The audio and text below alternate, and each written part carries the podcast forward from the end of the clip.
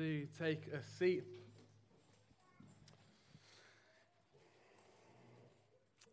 So I uh, remember when I was a child, before I sort of got old enough to stay at home on my own, every single week we'd have to go food shopping uh, with my mum. And I'm, I, I'm pretty sure it's probably one of the most stressful experiences of her week. But for us as kids, it was really good fun. So I would, we'd be too big to sit in the trolley, which is probably like a, time in life as a parent, you're like, oh man, now they're not contained. Um, and so we, we would go around and constantly be like, Mom, can we have this? Mom, can we have that? And then as we gradually got older, there would, Mum would obviously have a shopping list, and, and I would say to uh, Mum, can we get something off the shopping list? And um, we would go off and we would go and try and find this particular item that mum had assigned us to go and get at that particular moment. And, and I remember, I can't remember what it was, it was bananas or whatever it was that particular time. Uh, but I remember going off to get this particular item. I got the item, and then it was the, the task of how can I reunite myself with my mum?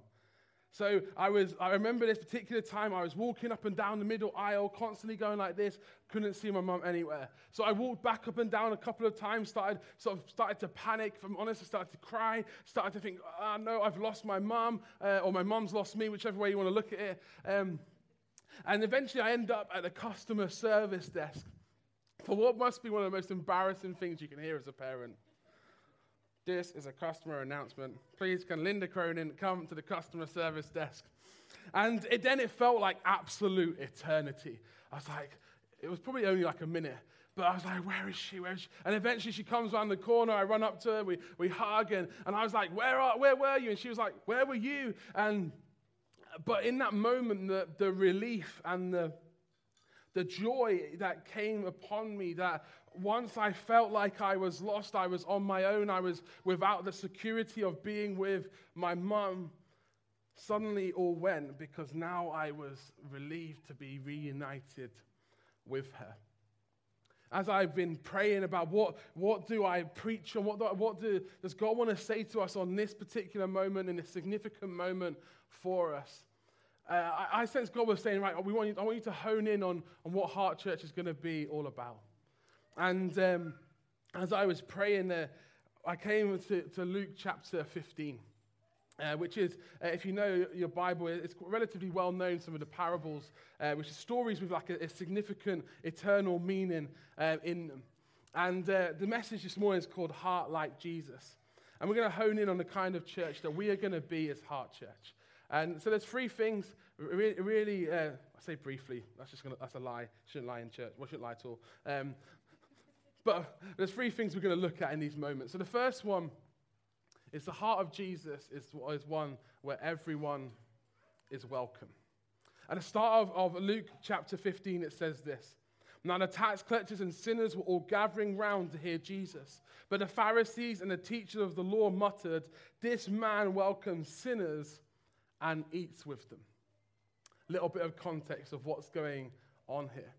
You've got the tax collectors and the sinners. Now, I don't know about you, but I'm not always a massive fan when I look at my pay slip and I see HMRC's name anywhere near it. But, and we weren't massive fans of, of, of, of uh, we're not massive fans of tax collectors now, but they're even worse back then because they would basically be what they would be one of your own people, but they would side with the oppressors. So the people of Israel, they were under the oppression of, of, of the Roman Empire. And what you do as a tax collector is you'd be working for Rome, and in, in doing so, what you do is if, if the emperor said, right, five pounds per head, you would go and take eight pounds, because then you would then swipe off the additional amount and then give what you needed to to the emperor. So not only did you side with the oppressors, you then uh, uh, went along with the oppressors, oppressed um, your own people. So they were hated, they were outcast. People didn't want really anything to do with tax collectors. And then you've got the sinners. People with probably an interesting past. People who, who, who, according to the customs of the Pharisees and the teachers of the law, were, were outside of God, dishonored God, had broken the law, um, weren't really right with God at all. They would kind of actually be a group that probably most of us would fit into in that day. And then you've got the Pharisees and the teachers of the law. Now, these guys are like the religious elite. Like they are, they, they so want to honor God with their lives that, and they want to follow His law so diligently that not only do they take the law really seriously, but they add another layer to the law to make it even harder to potentially get anywhere near breaking the law. But in doing so, they completely lose the heart of what God really wants for His people, which is ultimately about being holy and in a relationship with Him. That they end up actually becoming really judgmental and actually losing the idea of tr- or, and, and use, losing the real thing that Jesus really wants in, for people. And so you've got these tax collectors and these sinners who, who are people that most people wouldn't associate with. And then you've got the Pharisees and the teachers of the law. And the Pharisees and the teachers of the law, they see how Jesus is living. They see that he's actually, rather than distancing himself from the tax collectors, rather than distancing himself from the sinners, rather he walks towards them and he associates with them, even to the point where he doesn't just welcome them, but he eats with them. And eating with people back then was so much more significant than now. I think maybe we've lost something of the significance of eating with people uh, around the table, just spending that quality time with them. And you've got these sinners, these people that not many people would go near, these tax collectors, yet Jesus welcomes them. You know, there are so many things in our lives that we might think count us out from God loving us, that count us out from being welcomed by God. Or maybe if we're honest, we can be a bit like the Pharisees and the teachers of law, and we can see quite a lot of things in other people's lives that we think should count them out from being loved and welcomed by God. But the reality is, Jesus doesn't care. Well, I'm say he does care about your past, but your past does not count you out from a relationship with God. Rather, actually, all the things that you think might count you out are the reason that Jesus, his arms are so wide open to welcome you.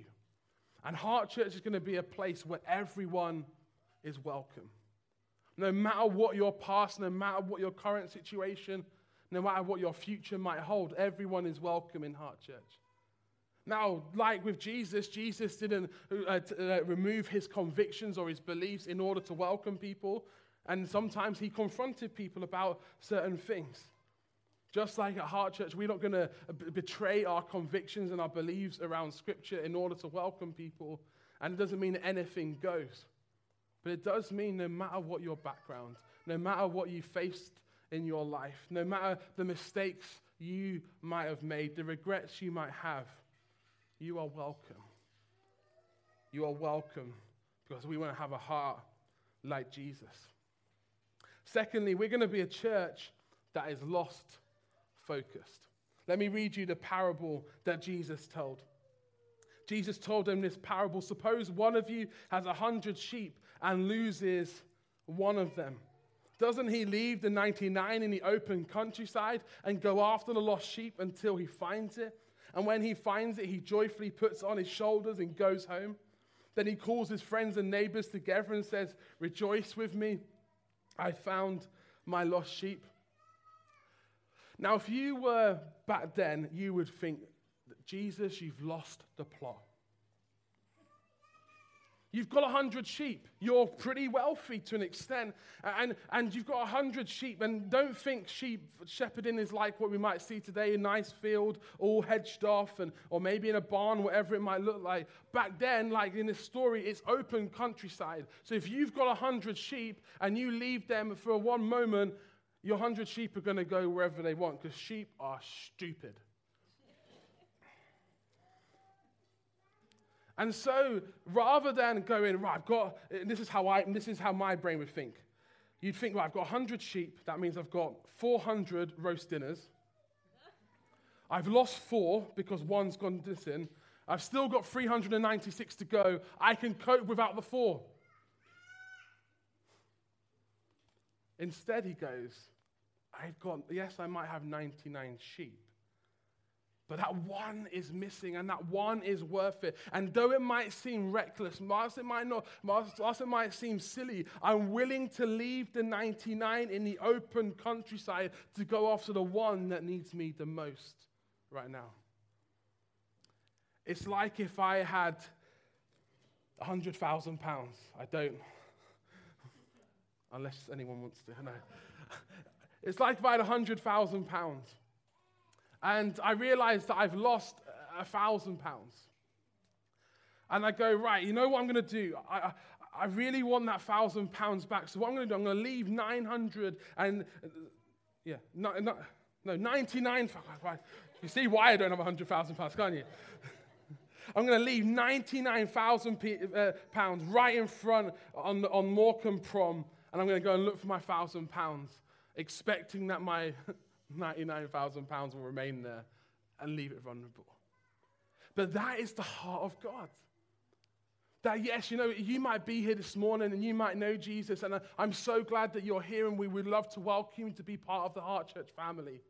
But please know that we will never lose our heart for the people who aren't yet here. We'll never lose our heart for people who are in the sinners and the tax collectors category. We'll never lose our heart for people who need Jesus the most, which is actually all of us. We'll never lose our heart for the people who don't yet know him. See, Jesus himself, he declares his mission in Luke chapter 19, where he says, For the Son of Man has come to seek and to save the lost. The reason that Jesus came was to seek and save the people that were far from him, those who did not know him. See, Jesus came because every single one of us need him. Every single one of us need a relationship with him. We, we need a savior because whether we realize it or not at this moment, we're all actually in the sinners category. The Bible says that all have fallen short of the glory of God. We've all sinned. We've all dishonored him. We've all made mistakes. We've all, uh, we know there are times in our lives where we've not lived how we should have where we've dishonored and displeased God, whether we'd put it in that category right now. And the Bible says because of all those things, we need a Savior. But it doesn't just tell us our need, it tells us the solution. And that's why Jesus came. He came to seek and save the lost. And in doing so, he actually died on a cross so that all those mistakes, all those things that you need forgiveness from, all those things that you might regret in your life, you can have your slate wiped clean. You can be set free. And you can have a relationship with God that starts right now and lasts for eternity. See, this is why we're here as a church. We exist because we want to give the people of Morecambe and beyond repeated opportunities to see, hear, and respond to Jesus. That's why we're here. Now, yes, we'll do stuff to, to grow us in our faith and, and all of that kind of things, but all with the purpose of joining in with the mission and the heart of God and seeing His kingdom come increasingly in Morecambe, just as it is in heaven. I mean, you might be here right now, and you might be going, actually, I came into this building, and I might not have realized it, but I'm actually lost right now. I, am not in relationship with God. I'm not right with Him. I know that my sin, my mistakes, my, the things that have displeased God in my life, I've not dealt with them yet with God.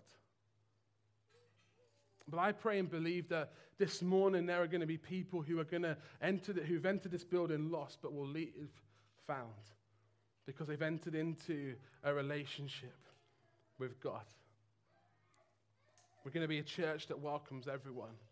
We're going to be a church that is lost focused.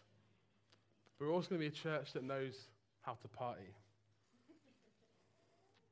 So it goes on to say in verse 7 I tell you that in the same way there will be more rejoicing in heaven over one sinner who repents, who seeks forgiveness from God, than over 99 righteous people who do not need to repent.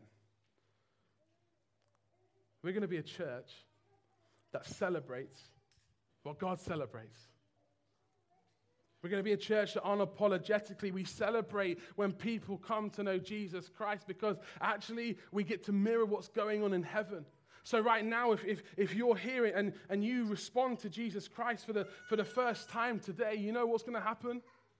There's gonna, they're going to be pulling out the, all the stops or a party in heaven just for you. How awesome is that? So, we're going to be a church that celebrates what God celebrates. That, that when people come to know Jesus, we're going to celebrate it. We're going to have pies.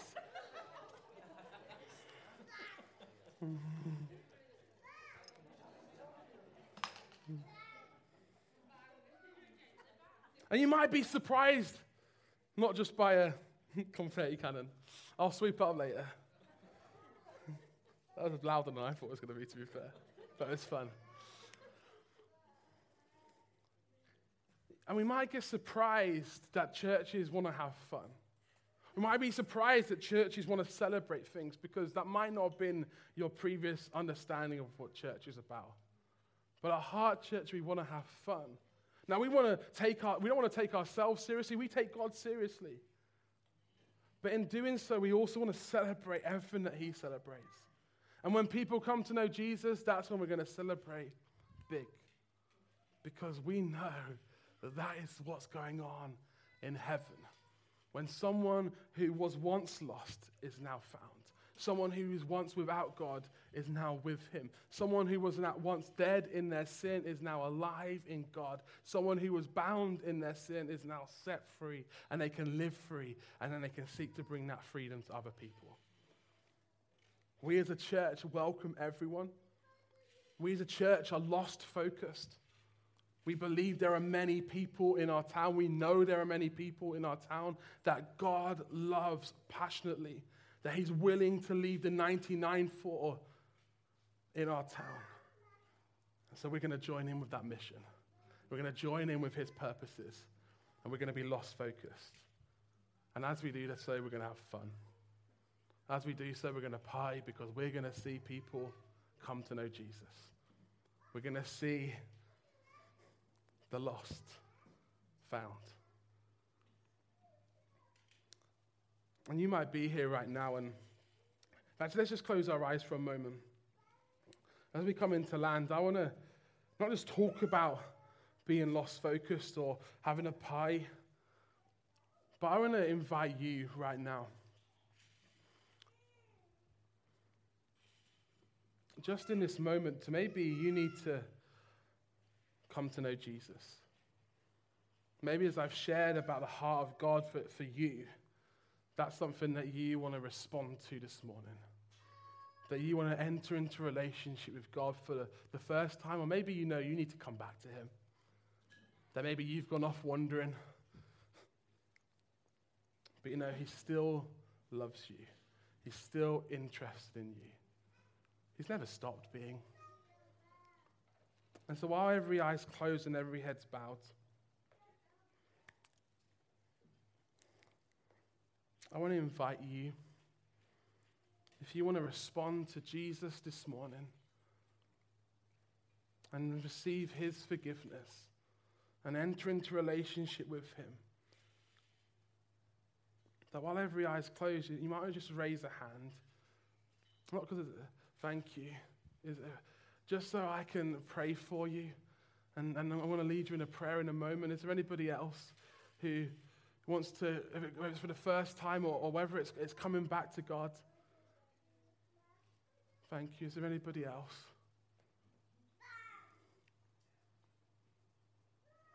I'll, I'll ask one more time. I'm not going to keep pressing it. Is there anybody else that wants to come back to Jesus? Thank you. Or come for the first time.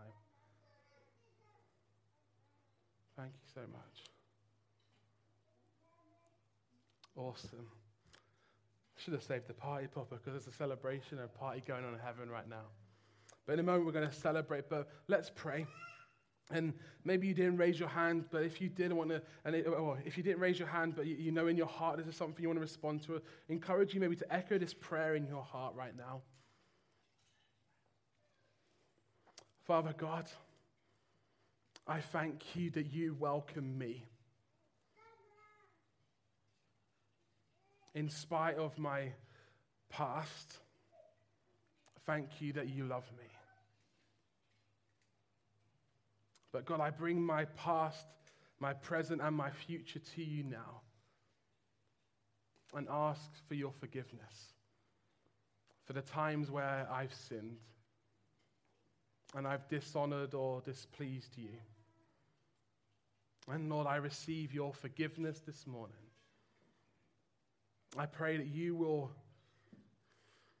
by your Spirit, enable me now to live the rest of my life for you. God, I thank you that whilst I enter this building lost, I'm now found. And now I can enjoy a relationship with you from this moment and for all eternity. In Jesus' name, amen.